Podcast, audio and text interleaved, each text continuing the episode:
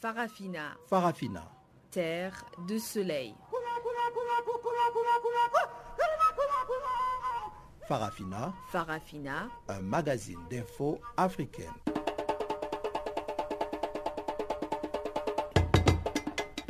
Présentation Pamela Kumba.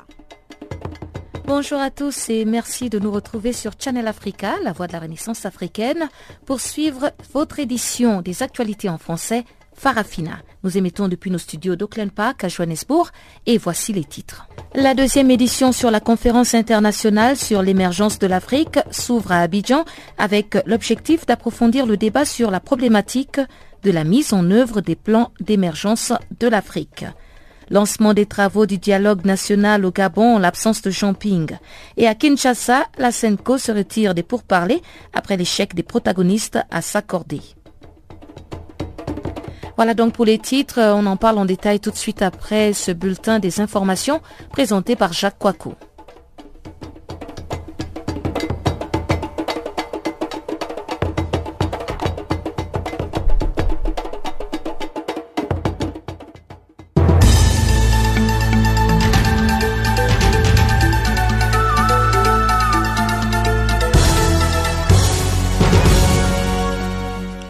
Bonjour, merci Pamela. Commençons par l'Afrique du Sud. Plus d'hommages en Afrique du Sud donc, après la disparition d'Ahmed Kathrada. Drapeaux en berne en Afrique du Sud après le décès d'Ahmed Kathrada, annoncé tôt ce mardi matin. Ce vétéran de la lutte anti-apartheid avait 87 ans et il en aura passé 26 en prison à Robben Island après le procès de Réunion en 1964. C'était une figure du combat contre les inégalités. Il était très actif jusqu'au bout. Et les réactions se suivent et se ressemblent. Ce matin donc, plusieurs vétérans de l'ANC, le mouvement de libération de Mandela, se sont réunis pour lui rendre hommage. Parmi eux, des grandes figures de la lutte contre l'apartheid comme Winnie Mandela. Winnie Mandela justement qui était avec sa fille Zenani, Georges Bizos, son avocat de l'époque, et de nombreux vétérans de la lutte contre l'apartheid sont venus rendre hommage à Ahmed Kathrada. Tous ont salué un homme discret, humble, mais déterminé, chacun avec sa petite anecdote. Son avocat, Georges Bizos, par exemple, s'est souvenu de lui comme le détenu le plus intelligent auquel le régime a été confronté. Des experts de l'ONU qui ont disparu en RDC. Nous sommes donc au Congo. Au moins 2 corps découverts dans le centre du pays. 3 corps ont été découverts hier, a déclaré ce mardi 28 mars le porte-parole du gouvernement congolais, Lambert Mende. Le commissaire provincial de la police de Kananga nous a fait rapport lundi soir de la découverte de 2 corps à la peau blanche et d'un à la peau noire à proximité de la rivière Moyo sur l'axe Bukonde-Chimbulu, a-t-il ajouté. C'est dans cette zone qu'avaient disparu le 12 mars 2 experts de l'ONU en RDC, l'américain Michael Sharp et la suédoise Zaida Catalan, ainsi que leurs 4 accompagnateurs congolais. Parmi ces derniers se trouvaient Betouchi Sintela, un interprète, et Isaac Kabouayi, un chauffeur de moto, ainsi que 2 chauffeurs de moto non identifiés selon l'ONG Human Rights Watch. Un porte-parole du secrétariat général de l'ONU a pour sa part confirmé la découverte de 2 corps par un bataillon de la MONUSCO, mission de l'ONU à RDC, donc dans la zone où l'on recherchait les 2 experts disparus. Des analyses légistes sont en cours et nous ne pouvons pas encore confirmer leur identité, peut-il ajouter, mais nous avons informé les familles, le Conseil de sécurité ainsi que les gouvernements congolais, américains et suédois de la découverte. En Côte d'Ivoire, le procureur requiert la prison à vie contre Simone Gbagbo. Ali Yeo, le procureur général du tribunal d'Abidjan, a requis ce mardi une peine d'emprisonnement à vie à l'encontre de Simone Gbagbo, jugée pour crime contre l'humanité. « Messieurs les jurés, vous déclarerez Mme Gbagbo coupable de crimes contre l'humanité et de crimes de guerre et vous la condamnerez à l'emprisonnement à vie », a déclaré le procureur général Ali Yeo mardi 28 mars à l'issue d'une heure de réquisitoire.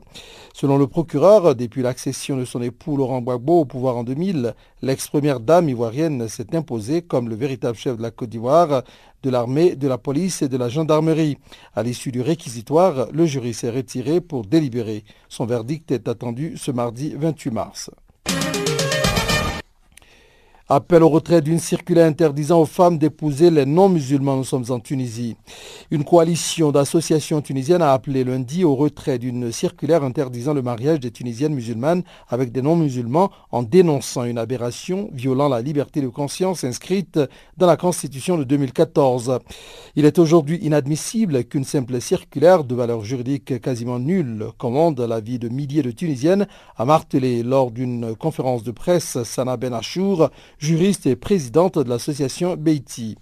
Une soixantaine d'associations ont signé l'appel à retirer cette circulaire du ministre de la Justice datant de 1973 qui empêche la célébration du mariage des Tunisiennes musulmanes avec des non-musulmans.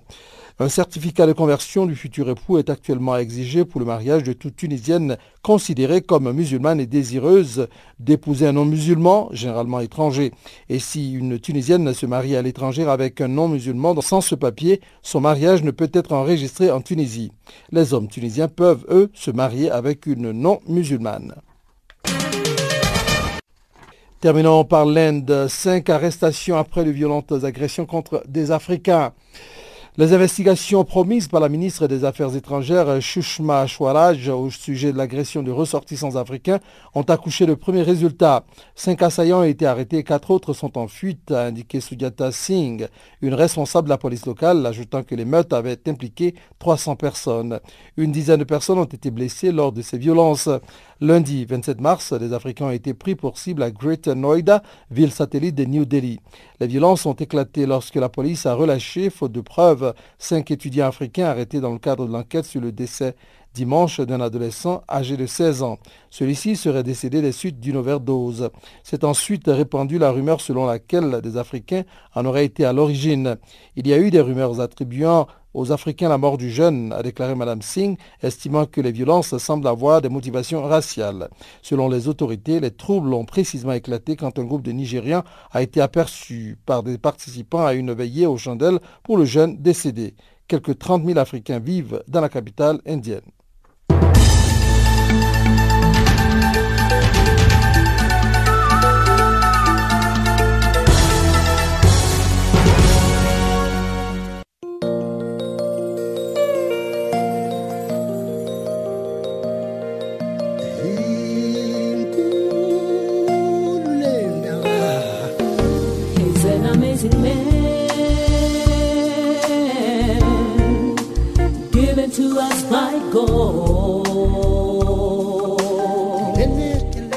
Channel Africa, la voix de la Renaissance africaine. Écrivez-nous sur notre page Facebook Channel Africa. Faites-nous des tweets @FrenchFarafina ou bien @ChannelAfrica1.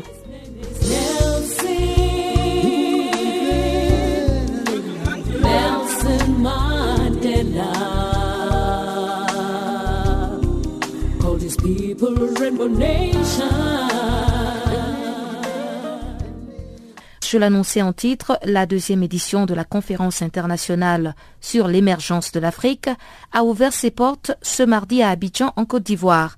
Ce sera l'occasion de faire le point sur les plans d'émergence engagés sur le continent, d'en apprécier les premiers effets et d'approfondir le débat sur leur mise en œuvre à la lumière des objectifs de développement durable de l'agenda 2063 de l'Union africaine et des expériences menées en Afrique et ailleurs. Notre correspondant, Célé Marius Kouassi, nous en parle. Ce sont plusieurs chefs d'État et de gouvernement et un peu plus de 400 représentants de la société civile, d'institutions de recherche d'Afrique, du monde entier et plus particulièrement des pays dits émergents comme l'Argentine, le Brésil, Singapour et la Chine, qui se sont retrouvés pour la seconde édition de la conférence internationale sur l'émergence de l'Afrique. Mise en œuvre des plans d'émergence en Afrique. Voici le thème de cette conférence. Un thème plus ou moins évocateur en ce sens qu'il rend compte de la volonté des leaders africains de passer à une étape supérieure sur la voie qui mène au développement. Écoutons ici le président ivoirien Alassane Ouattara, hôte de l'événement qui, à l'entame de la série d'allocutions délivrées par plusieurs personnalités politiques de haut rang, a situé le cadre de cette seconde édition de la conférence internationale sur l'émergence de l'Afrique. Nous tenons beaucoup à cette conférence. La première a eu lieu en 2015, et nous avons tiré beaucoup de leçons de ces réflexions. Cette deuxième conférence est la phase qui doit nous permettre d'aller encore plus loin vers la mise en œuvre des recommandations de la première conférence Et je suis heureux de voir que vous êtes si nombreux et que les discussions, je suis sûr, seront particulièrement enrichissantes. Cette conférence sur l'émergence en Afrique prévoit des ateliers et des panels de haut niveau, mais aussi et surtout la présentation de documents de référence produits par le Programme des Nations Unies pour le Développement, la Banque africaine de développement et plus spécifiquement des études de cas menées par plusieurs agences de développement sur 13 pays africains qui feront l'objet d'un débat spécial. Pour le président sénégalais Macky Sall, présent à cette conférence, il faut saluer et surtout perpétuer cette initiative dont les premiers résultats sont déjà perceptibles au niveau de la performance économique des pays comme la Côte d'Ivoire et le Sénégal. Cette initiative témoigne des changements de paradigme en cours en Afrique. Quand on parle de plan d'émergence, c'est que nous sommes assurément loin des plans d'ajustement structurel. La Côte d'Ivoire illustre d'ailleurs parfaitement ce nouvel élan d'émergence. Ces dernières années, l'éléphant est en tête du classement des taux de croissance par pays en Afrique. Et je rappelle aussi que sur le même classement, le lion de la Teranga, nous essayons quand même de suivre derrière. C'est dire que malgré ces multiples défis, notre continent est sur la bonne voie. Le défi, c'est de rendre irréversible cette dynamique positive. Cette rencontre est une toute autre occasion de faire le bilan des avancées socio-économiques des pays africains, mais aussi et surtout de diagnostiquer les conditions de leurs échecs et d'être beaucoup plus innovants. C'est là l'avis du président guinéen Alpha Condé. Cette deuxième édition de la conférence internationale sur l'émergence de l'Afrique nous donne d'heureuses et non moins de faire le bilan des progrès accomplis sur notre continent dans la voie de son développement, d'apprécier nos ambitions d'émergence et de combiner des orientations et des mécanismes opérationnels pour rompre avec les échecs, retards, et porter l'Afrique et nos pays respectifs à la proie de leurs dividendes démographiques leur permet d'espérer en une génération celle d'un continent dont le poids économique dans le monde excédera la proportion des populations mondiales qui l'habitent. Pour réussir cette émergence, l'Afrique a besoin d'être plus innovante, plus productive et plus compétitive. L'espoir est permis parce que nous sommes déterminés. Vu que l'économie mondiale est dans une phase de profonde mutation avec des modifications des équilibres géostratégiques, cette seconde édition de la conférence internationale sur l'émergence de l'Afrique s'est donnée pour objectif d'approfondir entre autres le débat sur la problématique de la mise en œuvre des plans d'émergence des pays africains, à la fois sous les angles institutionnels, économiques et sociaux, en tenant compte bien entendu des évolutions de l'environnement international. Depuis Abidjan, c'est les Marusquassi pour Canal Afrique. Libreville, la capitale gabonaise, a abrité ce mardi l'ouverture du dialogue national. Les travaux vont durer pendant un mois et ils vont discuter donc sur les problèmes de fond qui minent la gouvernance au Gabon. Ces assises qui devraient s'articuler autour des acteurs qui ont pris directement part au scrutin présidentiel du mois d'août 2016 s'annoncent plutôt mal en l'absence de Jean Ping, selon l'analyste politique Jean de Makatamangoy. Ce qu'il faut savoir, c'est que même si, selon le Premier ministre ce matin, il disait que même si Ping n'était pas là, que le dialogue, les travaux avançaient, ce qu'il faut retenir, c'est que, comme disait Mazioga, on ne peut pas aller au dialogue en négligeant 50% de la population, parce que Ping a été élu effectivement à plus de 50%. On ne peut pas aller au dialogue en négligeant ce pan de la société. Étant entendu que tous les mouvements citoyens qui sont inscrits et les partis politiques, c'est ce qu'on appelle généralement les partis gazettes, qui ne représentent honnêtement rien sur l'échiquier national. Il y a eu quand même une forte mobilisation de la société civile. Est-ce que quelque part, même si du point de vue politique, l'opposition n'a pas été fortement représentée, la société civile peut quand même influencer les résultats de ce dialogue, puisqu'après tout, c'est pour régir les différentes institutions de l'État? Oui, mais la société civile dont on parle tant, ce sont en même temps les membres du Parti démocratique gabonais ou les membres des partis alliés. Donc ce n'est pas une société civile qui donnerait un signal fort à la tournure des travaux. À partir du moment où, selon le Premier ministre, tout est réglé d'avance. Tout a été écrit, préparé d'avance. Il a dit ce matin, dans leurs négociations, il n'était pas question que, même en organisant un gouvernement de large consensus, le Premier ministre ne serait pas inquiété. Ce qui veut dire que tout est réglé d'avance. Nous n'allons pas certainement vivre le cas du Congo-Kinshasa, où on demande le départ du Premier ministre nouvellement nommé. Je pense que c'est des choses déjà réglées d'avance, aussi bien dans la société civile que toutes les parties prenantes au dialogue, c'est les gens de pouvoir. Donc vraiment, on ne s'attend pas à grand-chose. Sinon, ce serait déjà la musique, une musique déjà réglée d'avance, à laquelle il faudra forcément donner corps et forme. Mais il y a des rumeurs aussi qui font état de promesses de postes ministériels pour les membres de l'opposition qui ont ouvertement déclaré qu'ils allaient participer. Est-ce que, quelque part, il se pourrait qu'il y ait eu ce type d'accord?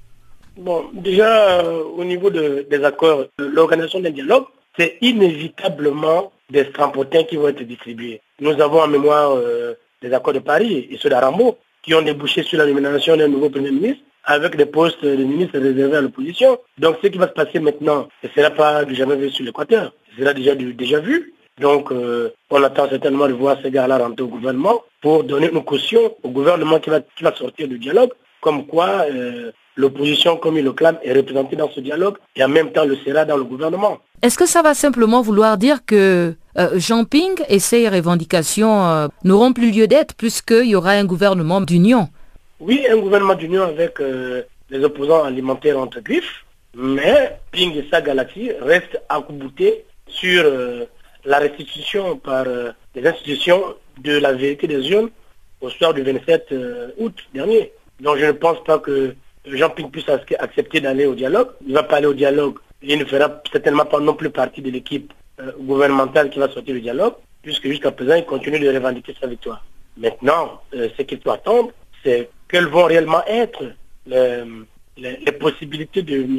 Ping à pouvoir accéder au pouvoir par cette revendication, sans passer une nouvelle fois par des élections. Non, c'est fini, les dés sont pliés. À part Jean Ping, il y a quand même des problèmes de fond qui sont abordés dans cette conférence. Par exemple, la révision du code électoral. Est-ce que quand même ça, l'opinion gabonaise ne se mobilise pas pour ne serait-ce qu'avoir des retombées positives au lieu de faire tout tourner autour des revendications de Jean Ping? Non, dans le dialogue, à proprement parler, comme ils le disent, en dehors de la phase citoyenne et à la phase de la révision des institutions de la République. À entendre parler le Premier ministre ce matin, il disait qu'ils allaient partir à un mandat de 5 ans renouvelable une fois ou deux fois ou trois fois. Et puis, en tout cas, c'était le scepticisme quand j'ai entendu le Premier ministre parler. Moi, je ne vois pas en ce dialogue des choses qui avanceraient dans le sens d'une redynamisation de la démocratie au niveau du Gabon. Mais ce ne sont que mes opinions, et je les assume, mais nous attendons de voir d'ici le dialogue. Et ce dialogue, c'est pour combien de jours? 1 mois de dialogue, oui. C'est pas un peu trop long ça pour un dialogue? Bon, je comprends que les problèmes sont sérieux, mais 1 mois? Mais oui, mais les problèmes sont sérieux. C'est des problèmes qui ont déjà été débattus en commission ad hoc. Donc en réalité, ça ne devait pas prendre tout ce temps-là, puisque les commissions savent déjà de quoi ils doivent en débattre. Pourquoi ça prend tant de temps alors qu'on sait déjà qu'il faut réviser la Constitution? Voilà les articles qui font problème. Il faut réviser le code électoral. Voilà ce qui fait problème. Il faut réviser le fonctionnement de la Cour constitutionnelle. Ces liens consanguins avec la CENAP et autres. On fait ce qu'il y a là. Bon, moi, je ne sais pas pourquoi ça prendrait tout un mois. Est-ce que ce n'est pas aussi quelque part une opportunité pour laisser ceux qui voudraient peut-être rejoindre le train en marche participer à ce dialogue national? Je ne pense pas, puisque déjà les listes sont arrêtées, à moins qu'ils aient laissé ouvertes ces listes-là pour pouvoir accueillir de nouvelles adhésions. Mais déjà au sortir de la commission ad hoc, les listes étaient déjà arrêtées avec les inscriptions. Je ne pense pas qu'on puisse les ouvrir à nouveau pour prendre les gens qui prendraient le train en marche. Je ne pense pas.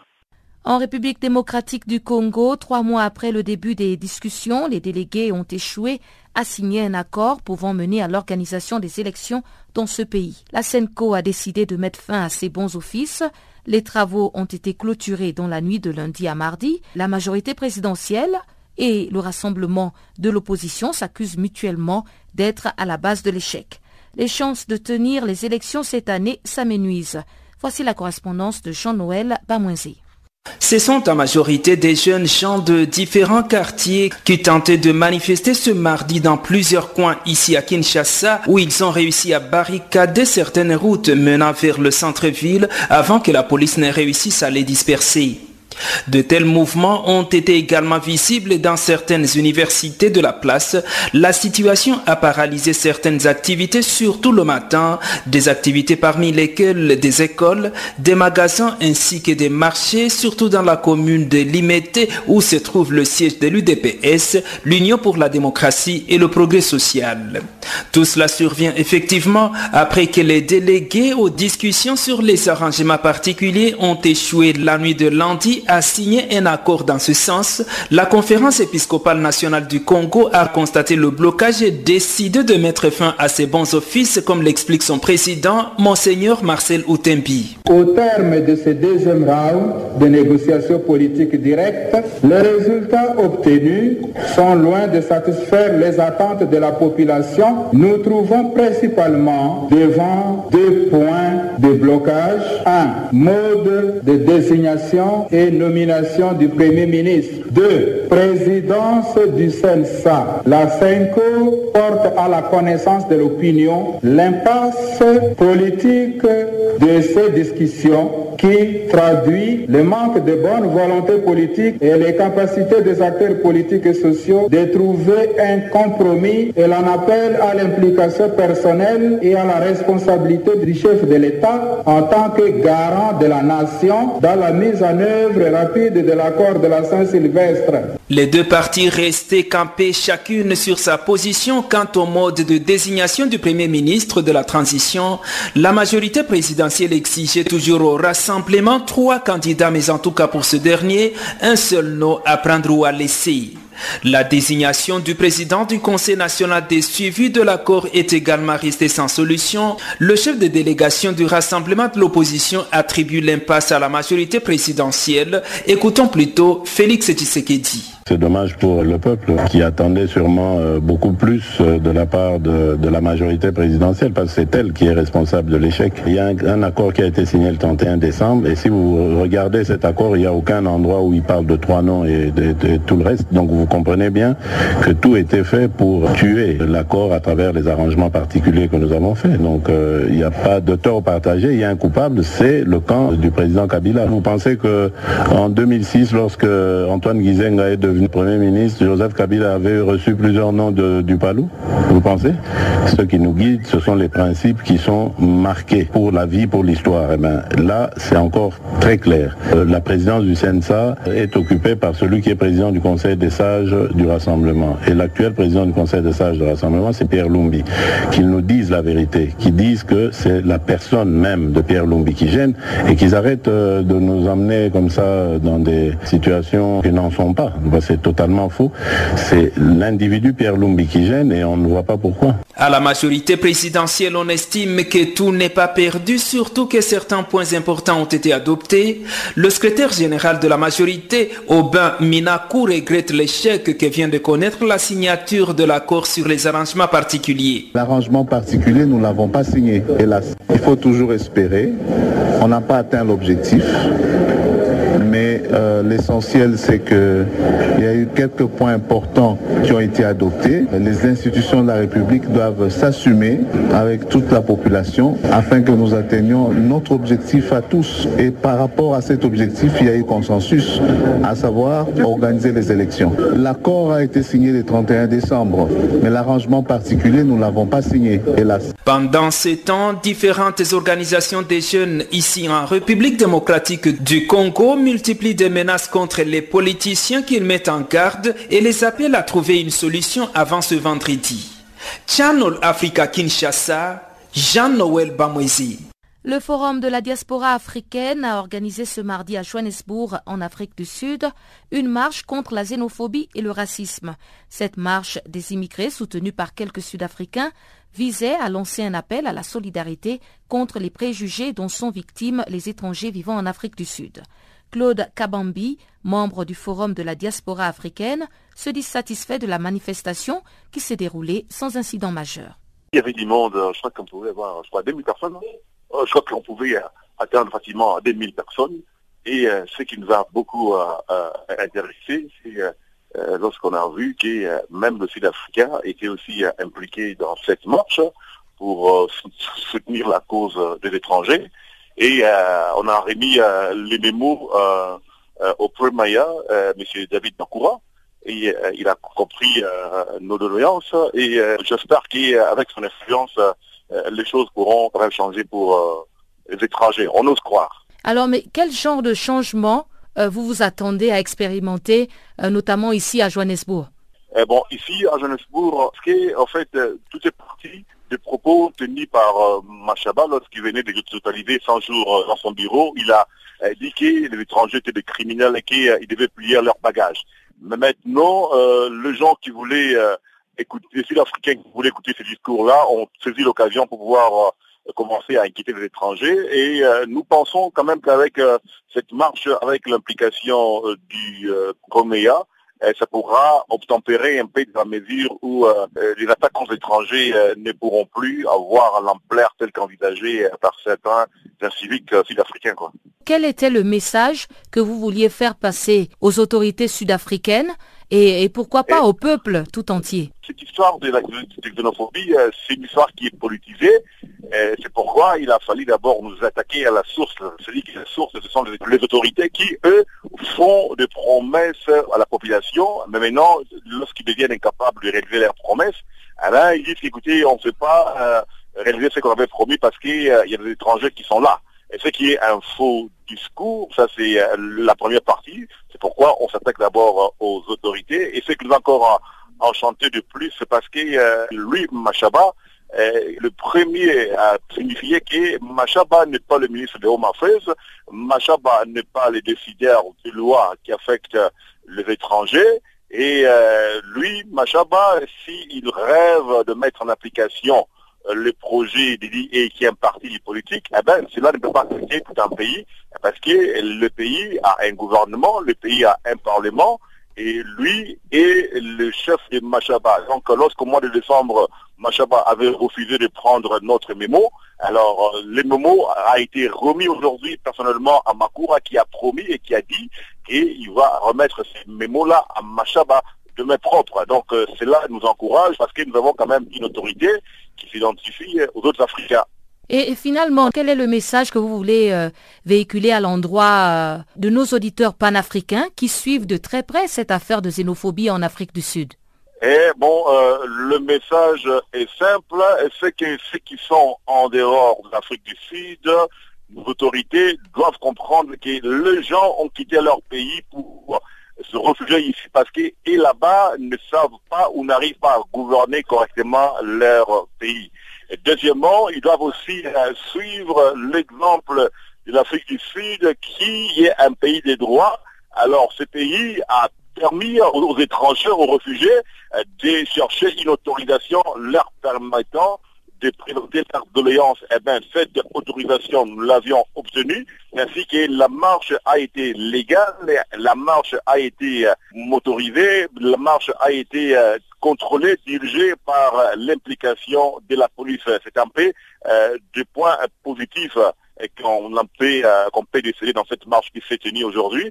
Et aussi, l'autre point, c'est que les tractations, en disant qu'il y a le traitement négatif et même honté qu'on rencontre au niveau de Home Affairs pourra un peu baisser parce que nous sommes dans une situation où quelqu'un qui a vécu ici pendant 10 ans, lorsqu'il va pour renouveler son permis, eh ben, on lui dit par exemple, écoutez, monsieur, tu n'as jamais existé dans notre système. Alors là, ça est clair. Mais avec la marche d'aujourd'hui et avec le propos tenu par le premier monsieur et son excellence David Makhura, on ose croire qu'il y aura quand même cette fois-ci de l'ordre au niveau de Home Affairs parce que les Home Affairs et Pretoria et Johannesburg, tous les deux tombent sous la juridiction de monsieur David Makhura.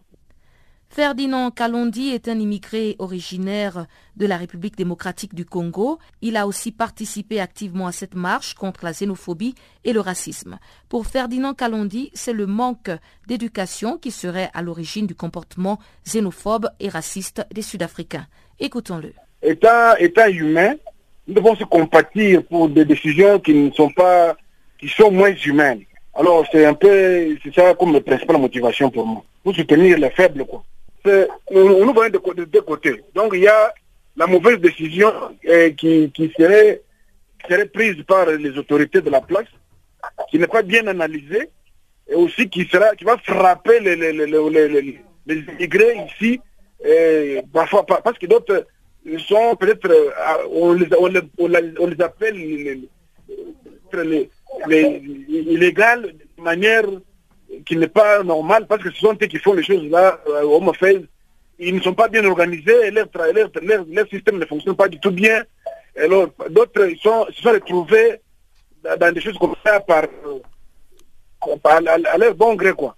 Et quel est le message que vous voulez lancer aux autorités sud-africaines et aussi au peuple sud-africain qui accuse les étrangers d'être à l'origine de tous les crimes qui sont commis ici en Afrique du Sud, notamment la prostitution et la drogue? Bon, ce que moi je peux donner comme message aux autorités sud-africaines et dans l'ensemble de la communauté, que l'histoire des drogues, même de l'histoire de la prostitution, ça date depuis l'histoire. Donc personne ne peut créer cette histoire-là. Et il est vrai que d'autres personnes qui se retrouvent dans les choses-là, on ne peut pas dire que c'est une nation ou un seul peuple. C'est comme par exemple le manger, chacun a un goût, les goûts sont différents. L'autre aimerait bien prendre trois cuillerées de sucre, l'autre dirait non, moi je préférais une cuillerée de sucre. Vous voyez, c'est un peu ça. Donc c'est question de bien analyser les faits avant de prendre de grandes décisions. Parce que c'est pour moi des faits sur ça. Alors qu'il faut aller à la base, connaître l'origine, qu'est-ce qui est à l'origine de ça. Alors si on fait une bonne analyse de cause à effet, on peut bien trouver des décisions escomptées qui peuvent quand même, qui gardent quand même le carrefour des droits humains et les maîtres. Mon message pour les Sud-Africains qui sont dans les townships, ils sont sous-informés. Leurs leaders ont quand même participé ou goûté ce que nous appelons être immigrés ou réfugiés dans d'autres pays, la plupart des leaders sud-africains.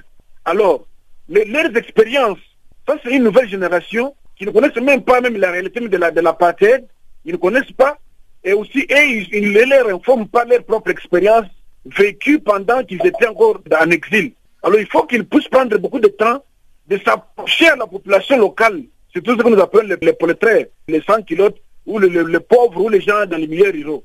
Il faut que les autorités de la place organisent des meetings, causer avec eux, leur parler comment on fait les cohésions pour que la symbiose entre les étrangers et les nationaux puisse donner un bon fruit. Vous comprenez? C'est à la charge des autorités locales d'approcher les gens dans les milieux ruraux pour leur rééduquer. Alors, ils font le barbarisme parce qu'ils ne sont pas informés. La majorité, pendant que nous parlons ici, ils sont dans les chébines. Comme là où nous sommes passés ici à côté, je vois, ils sont à côté des bris. Tu vois, ils sont dans les chebines à cette heure-ci en train de boire, à cette heure-ci. C'est inconcevable.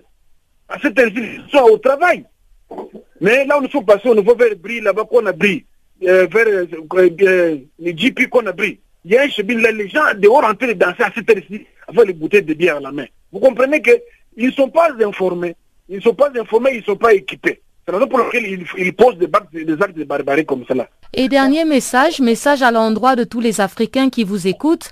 Qu'est-ce que vous aimeriez qu'ils sachent de ce qui s'est passé aujourd'hui, de cette marche contre la xénophobie et le racisme et de la manière dont vous vivez ici en Afrique du Sud? Mon message est très simple, que nous pouvons avoir du courage, et être toujours positif, être optimiste. Notre marche ici a eu quand même un impact positif. Les autorités sont les humains. Avant tout, ils ont le bon sens de comprendre les soucis des autres. Parfois, on peut prendre une mauvaise décision, et quand peut-être être pour préserver le poste, ça c'est purement africain, par peur de ne pas perdre son poste, les autres sont poussés à prendre de mauvaises décisions pour qu'il soit un peu libre. Mais j'estime avec notre marche ici, nous qui sommes encore là, qui ont vaincu les choses comme ça, nous allons dire non. Espérons que les choses vont à bon train à partir de maintenant. Parce qu'ils ont vu comment la mobilisation et les médias parlaient et tout. Et ils seront conscients aussi de non. Vous pouvez aller un peu, premièrement, voir d'abord les droits humains à être respectés. Parce que les traits humains ne sont pas les animaux. Pour avoir la discrimination et pour être raciste, ça n'a pas de sens. La couleur de sang reste la même. Et nous avons la même manière de raisonner et de faire la même chose. Ce qu'un blanc peut faire, un noir peut le faire, un peau rouge peut le faire. C'est-à-dire que nous sommes les mêmes.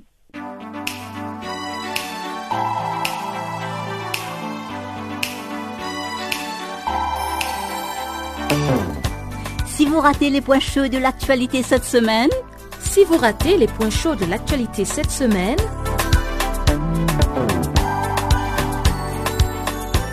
eh bien, sans plus tarder, suivez la revue des actualités de la semaine sur Channel Africa, la voix de la Renaissance africaine.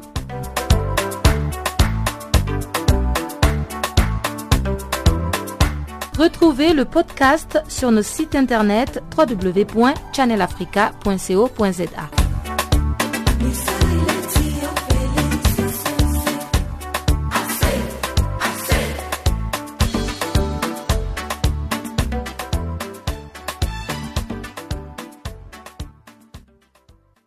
Si vous prenez le train en marche, vous êtes à l'écoute de Channel Africa, la voix de la Renaissance africaine, et nous entrons en plein cœur de la deuxième partie de ce magazine des actualités avec le bulletin économique du jour, apprêté et présenté par Chanceline Louraqua.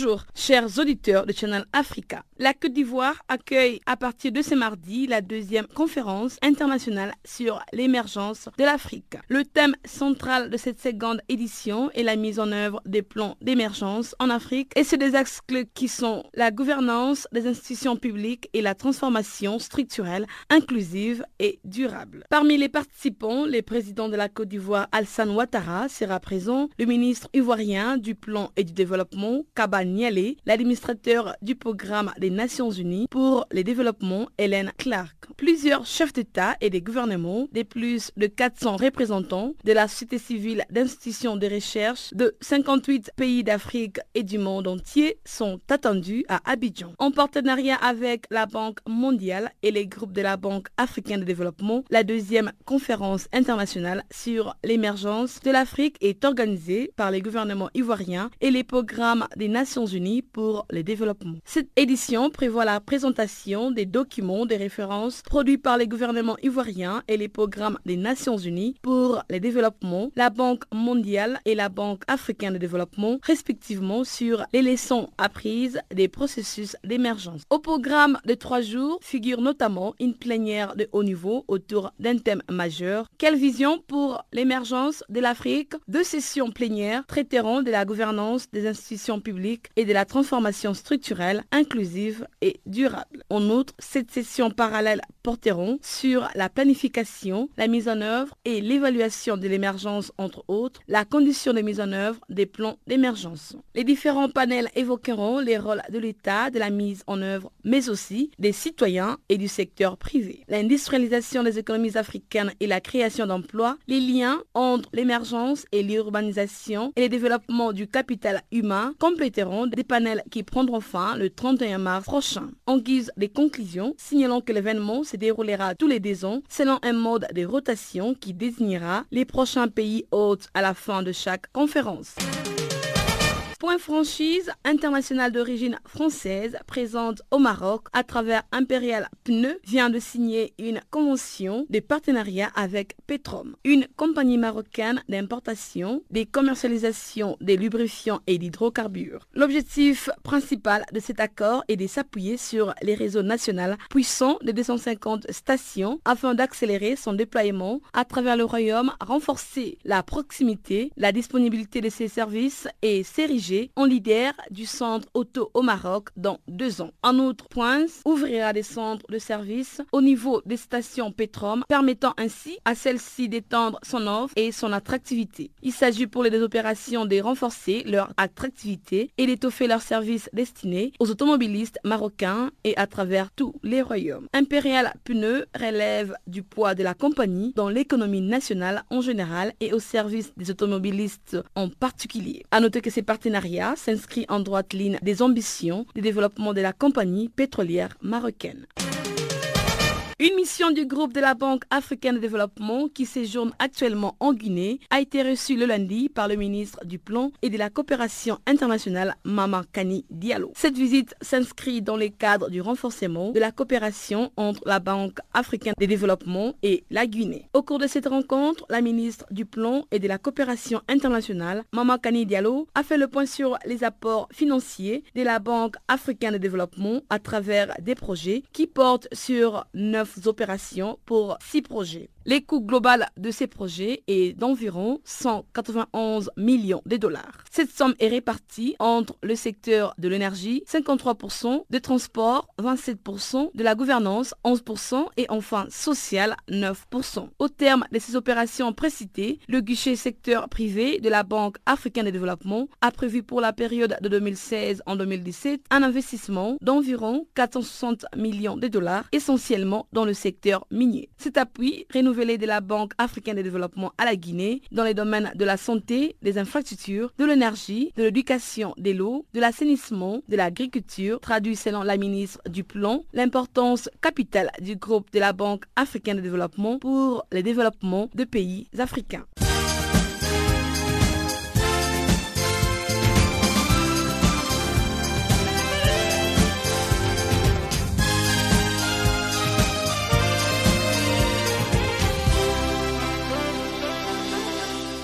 Et question économique à présent, on se rend à l'île Maurice pour aborder la question du secteur privé. L'Afrique doit mieux produire à travers son secteur entrepreneuriat dans un continent qui a trois principaux défis à relever, selon un représentant du Bénin qui participait au lancement de la plateforme économique africaine. Le premier défi nous renvoie notamment aux contraintes au développement du secteur privé dans nos pays. Le deuxième porte sur l'accroissement des échanges intra-africains. Et le troisième porte sur comment nous pouvons avoir une meilleure compétitivité du secteur africain. Lever les contraintes au développement du secteur privé en Afrique. Ceci recouvre plusieurs actions. La première des actions, et qui est et demeure une action phare de ce que l'on peut appeler aujourd'hui les ODD, c'est transformer structurellement nos économies. C'est vrai, nous avons connu des taux de croissance élevés au cours des 10 dernières années. Mais lorsque vous prenez les taux de croissance corrigés par les activités du secteur minier, vous vous rendez compte que l'Afrique demeure faible. Et par conséquent, ce taux de croissance n'a pas su impacter à la fois l'industrie, mais également les populations, d'autant plus que dans le secteur minier, disons, c'est un secteur fortement capitalistique et la rémunération va généralement aux équipements. Donc, nous n'avons pas pu créer d'emplois. Le taux élevé, malheureusement, n'a pas été suivi d'une formation de réseaux productifs denses, avec impact sur la consommation. Ça a été quand même l'élément détonateur dans les pays de l'Asie qui ont su transformer leur croissance en développement durable. Transformer notre économie nous amène à régler le problème de l'ouverture, en même temps que le problème de la désarticulation. Tout le monde sait aujourd'hui que les économies africaines comportent souvent un secteur informel hypertrophié et un secteur moderne qui, la plupart du temps, se trouve être tourné vers l'import, l'export des matières premières. Cela suppose alors que l'on doit pouvoir mettre en œuvre des stratégies appropriées. Nous avons également le problème de transfert de technologie. Ce problème est extrêmement important, mais nous renvoie à un autre, qui à son tour nous renvoie au problème du système éducatif, en fait de la recherche. Plus de 190 écolières sud-africaines sont tombées enceintes entre 2014 et 2016.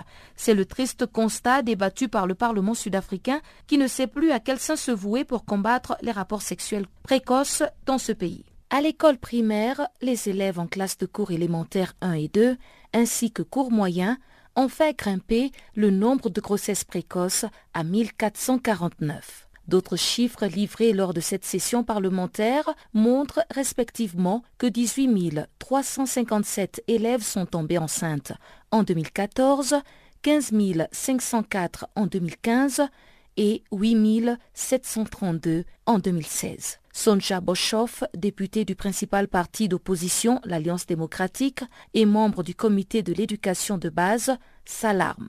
Elle pense que ces chiffres devraient choquer tous les Sud-Africains, car les jeunes filles, dont la plupart sont âgées de 16 ans maximum, hypothèquent leur avenir à cause de la pauvreté qui règne dans le pays. La députée de l'opposition a également proposé une enquête sur le retour de ces filles à l'école après la naissance de leur enfant, afin de rehausser le niveau d'éducation des filles en perte de vitesse en Afrique du Sud. Priscilla Reddy, du Conseil de la recherche en sciences humaines, a déclaré que 11% de toutes les adolescentes sud-africaines tombent enceintes chaque année et leurs organismes encore sous-développés les mettent à risque de complications pendant la grossesse. L'Afrique du Sud a l'un des taux de mortalité par naissance les plus élevés au monde. Près de 20% de toutes les femmes qui meurent lors d'un accouchement en Afrique du Sud sont des adolescentes.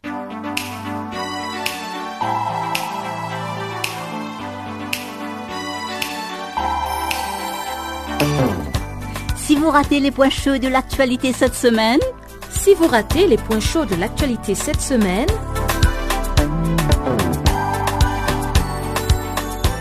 eh bien, sans plus tarder, suivez la revue des actualités de la semaine sur Channel Africa, la voix de la Renaissance africaine.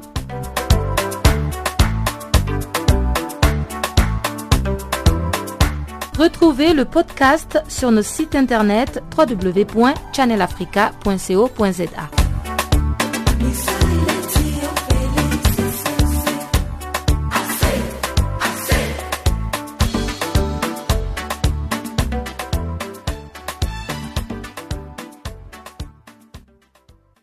Et voilà pour ce qui est de la partie 40 affeuse, mais avant de nous quitter, retrouvons encore une fois Chanceline Louraqua qui nous présente le sport.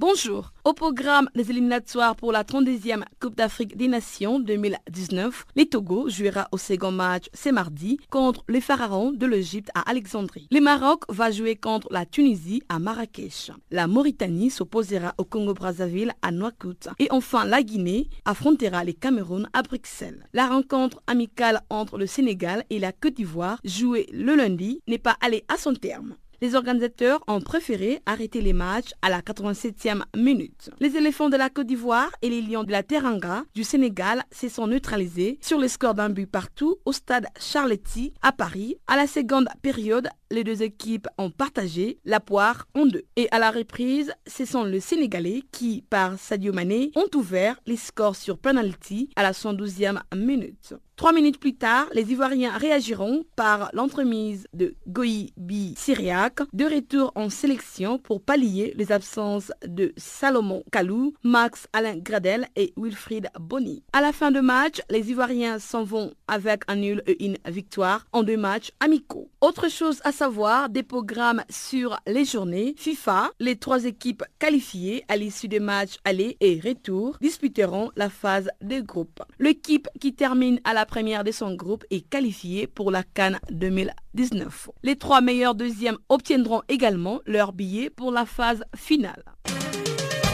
Après avoir remporté 2 médailles lors des Jeux olympiques au Brésil en 2016, l'État ivoirien a octroyé le lundi une somme de 528 millions de francs CFA pour une prise en charge de ces 2 médaillés des taekwondo. Il s'agit de Cissé Salah et Ruth Marie-Christelle Gwagbi. Ces 2 derniers iront étudier en Allemagne et en même temps préparer la prochaine édition de 2020 qui se déroulera à Tokyo. Rappelons que la semaine dernière, les attestations des bourses des 106 millions de francs CFA sur une période de 4 ans l'ont été remises en présence du ministère des Sports et des Loisirs, François-Albert Amicha, et des responsables de Fédération nationale, du Comité national olympique, ainsi que des responsables des structures sous tutelle du dit ministère.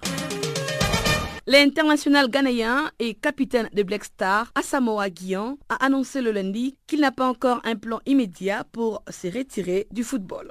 Ce dernier a précisé qu'il va continuer de jouer au football une décennie avant de se retirer. Il déclare, je cite, « À l'heure actuelle, je me concentre plutôt sur la remise en forme. Je veux profiter du jeu plus. À la fin de la saison, je saurai quoi faire de mon avenir. » Fin de citation. et sur les indispositions à pouvoir jouer normalement, les porteurs du numéro 3 en sélection nationale a confessé que certaines personnes lui ont proposé des raccrochés, mais il n'a pas tenu compte. Rappelons qu'il a été victime de blessures, il n'a pas pu disputer tous les matchs de la dernière Coupe d'Afrique des Nations avec le Black Star, tenu récemment au Gabon. En volleyball, le club égyptien Al Ahly est désormais champion d'Afrique de club. Il s'est offert le lundi un 12e sacre continental après les succès en finale 3-7-1 devant le Tunisien de l'Étoile du Sahel.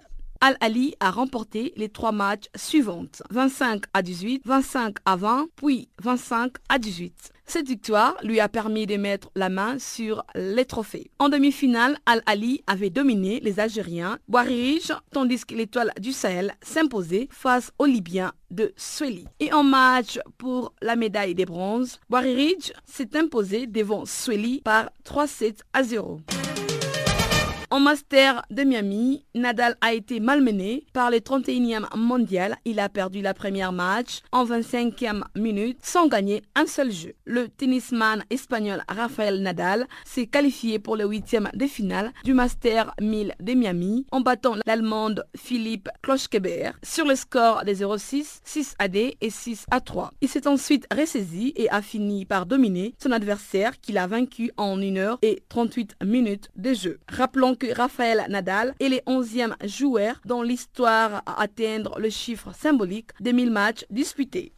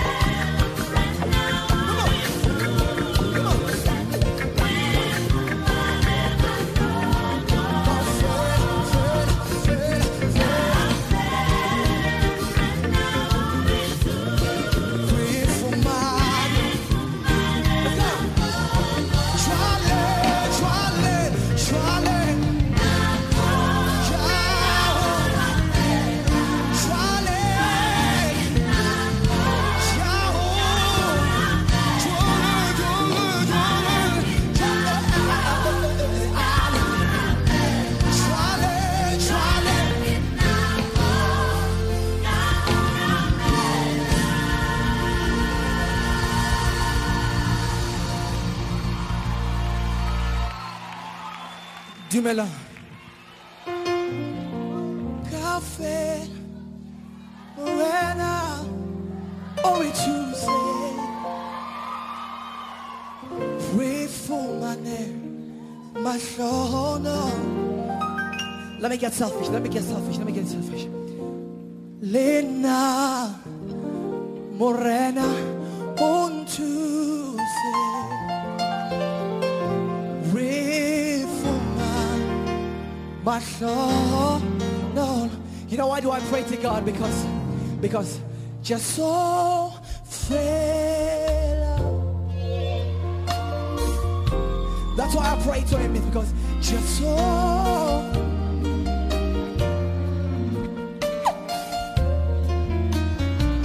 Just so. I don't know about you here in the center, but all I know is that just so fail. Let's do it one more time. Cheers, oh, fair, can't fair. Cheers, oh, fair.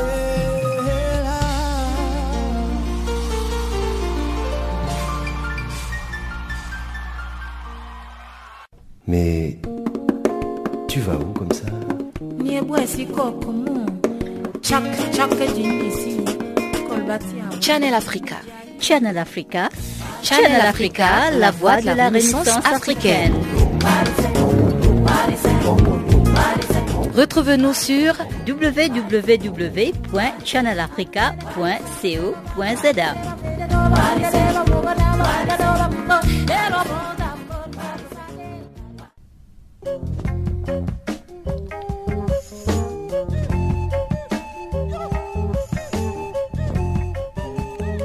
Chers auditeurs, nous sommes arrivés à la fin de ce magazine des actualités en français. Encore une fois, merci de nous avoir été fidèles. Au revoir.